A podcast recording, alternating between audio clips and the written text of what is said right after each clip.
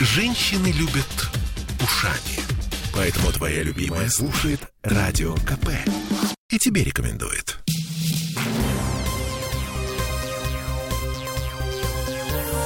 Темы дня.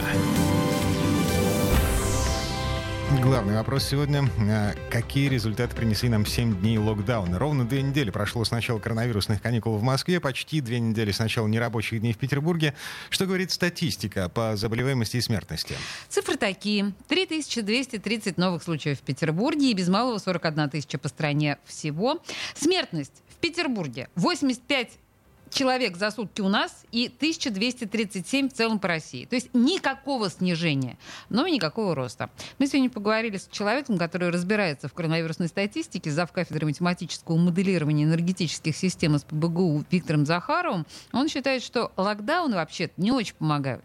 Вообще-то, э, по моим наблюдениям, предыдущие вот такие мероприятия, они не сильно меняли количество новых случаев и их динамику. И сейчас я подозреваю примерно то же самое, потому что, ну, зафиксировалась, да, некоторая стабилизация по уровню, да, порядка 40 вокруг тысяч. И это дальше будет работать принцип динамического баланса. Это означает, что будет расти количество болеющих людей, продолжать пока, примерно до середины декады третьей месяца, а потом, возможно, начнется снижение.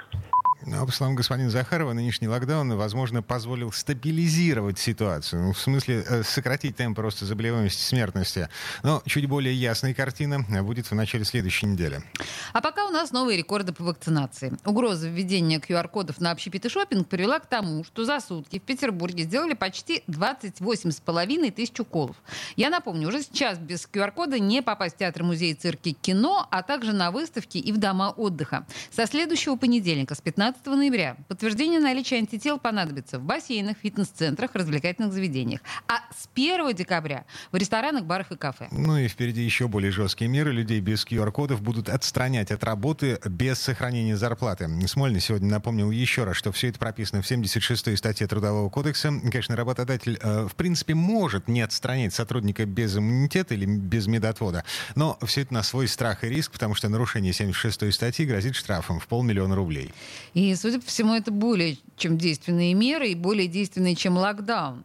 Слушаем еще один фрагмент нашего разговора с завкафедрой математического моделирования энергетических систем СПБГУ Виктором Захаровым. Коллега Сергей Волчков спрашивал, почему кавикулы, скорее всего, не помогли разорвать цепочку передачи коронавируса. Потому что меры, наверное, такие, э, что они, в общем, э, ну, недостаточно жесткие. Ну, как в Китае, да, вот там задушили просто сразу, всех посадили по домам. У нас это невозможно в нашей культуре. Поэтому все зависит от людей. Но насколько люди сами вот могут э, правильно действовать, ну, трудно предположить. Может быть, маски одни не решают вопрос.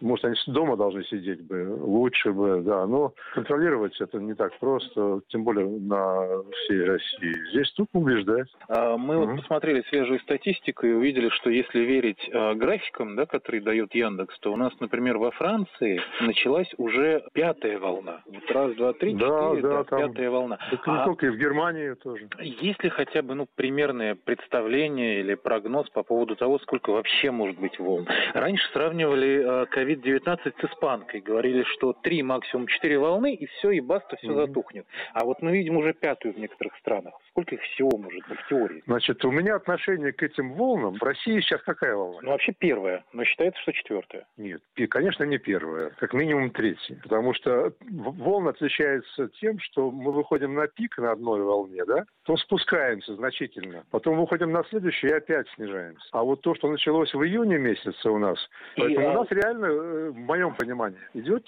как бы третья волна с небольшим локальным минимумом э, в середине августа. Все-таки сколько их может быть? Есть ли какой-то предел? Это никто не знает. Это новый вирус. Э, как он будет себя вести? Мы не знаем характеристики новых штаммов которые появляются. Это невозможная вещь. Мы можем только по опыту определить.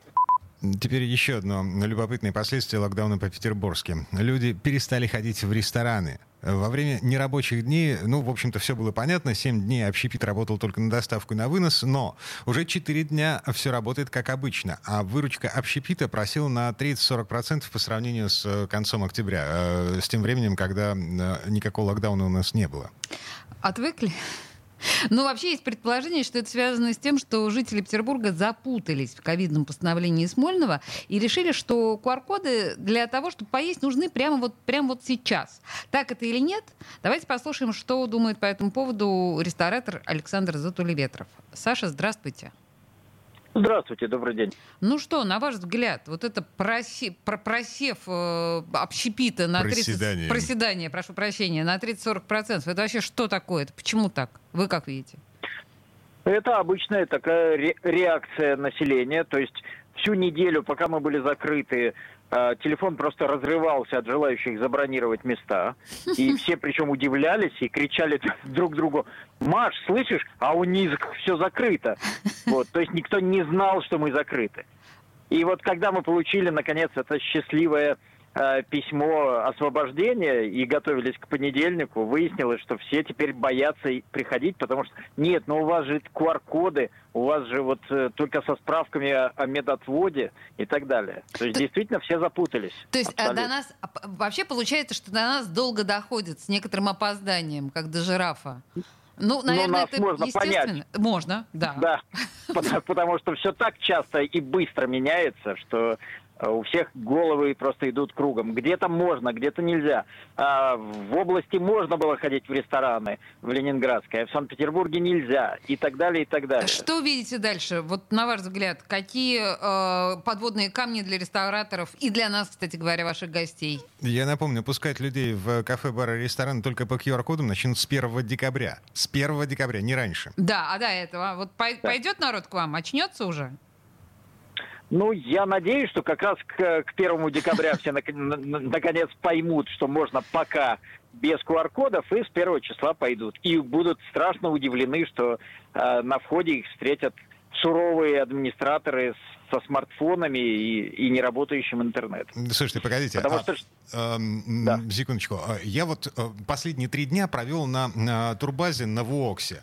А, Это Ленобласть. Да, а, значит, как меня туда заселяли? А, У меня спросили, я пришел один, эм, жена и ребенок сидели в машине. Я на ресепшене показал QR-коды жены и свой. А, В своем телефоне. в своем телефоне без подтверждения э, паспортом.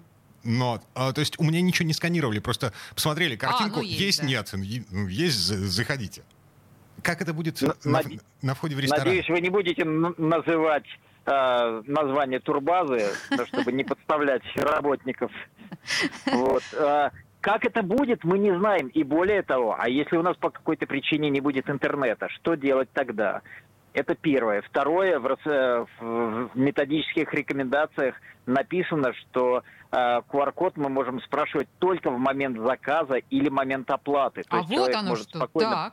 да, пройти э, в туалет, покашлять на всех, поболеть а- и выйти, причем при, заразив при этом всех остальных.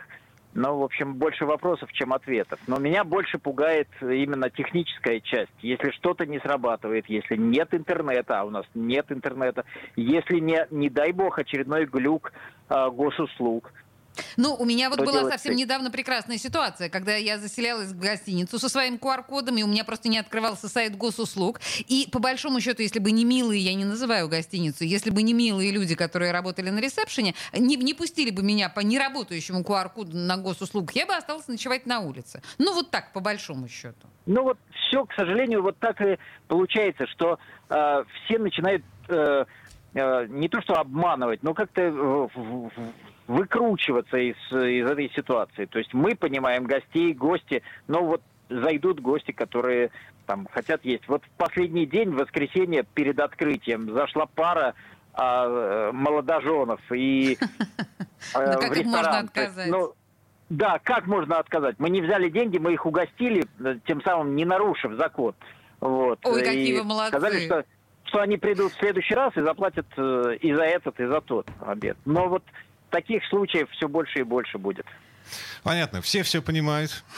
сказать ничего не могут. Да. Александр Затулеветров, э, ресторатор, был у нас на связи. Большое спасибо. И мы с вами, в общем, мы сочувствуем вам и Ага. вашим Спасибо. коллегам. Приходите до первого числа. Обязательно. Приходите. Обязательно. Куда Да. денемся? Ам, Еще несколько важных новостей. Значит, Смольный сегодня провернул некоторую часть фарша назад. Так. Вакцинация для пенсионеров и людей с хроническими заболеваниями остается добровольной. Об этом заявил сегодня замглавы Комитета по здравоохранению Ольга Гранатович. Э, Это после того, как чиновникам Смольного в начале недели начали задавать вопросы по поводу того, а как будут наказывать пенсионеров, которые отказываются делать прививки. Вы помните, Смольный объявил о том, что э, вакцинация обязательная. А как они их могут наказать? Ну, Они как? Э, В Комздраве взяли две э, два дня на, На размышление. размышление. Да, да, да, да. И вот сегодня объявили, что меры ответственности за отказ от прививки не предусмотрены, вакцинация для пенсионеров добровольна. Тем временем в недрах федеральной власти родились сразу два законопроекта, которые легализуют QR-коды в транспорте, в кафе и в магазинах. В числе прочего, там будет написано, что до 1 февраля вместо QR-кодов можно будет предъявлять актуальный отрицательный ПЦР-тест. Но после 1 февраля такая возможность останется только у тех, кто получил метаотвод от прививки. А что касается транспорта, то QR-коды будут вводить при продаже билетов на железную дорогу и в самолет. А, Кстати, QR-коды на общественном транспорте уже, в принципе, есть. В Татарстане власти решились на такие вот жесткие меры. Через две недели даже при посадке в маршрутку в Казани водитель будет обязан проверять, есть у человека иммунитет или нет. Как это будет работать на практике, тайна сия великая Но есть. это мы будем на самом деле с большим интересом и пачкой попкорна за этим наблюдать. Э, Вернемся в эту студию буквально через пару минут. Темы дня.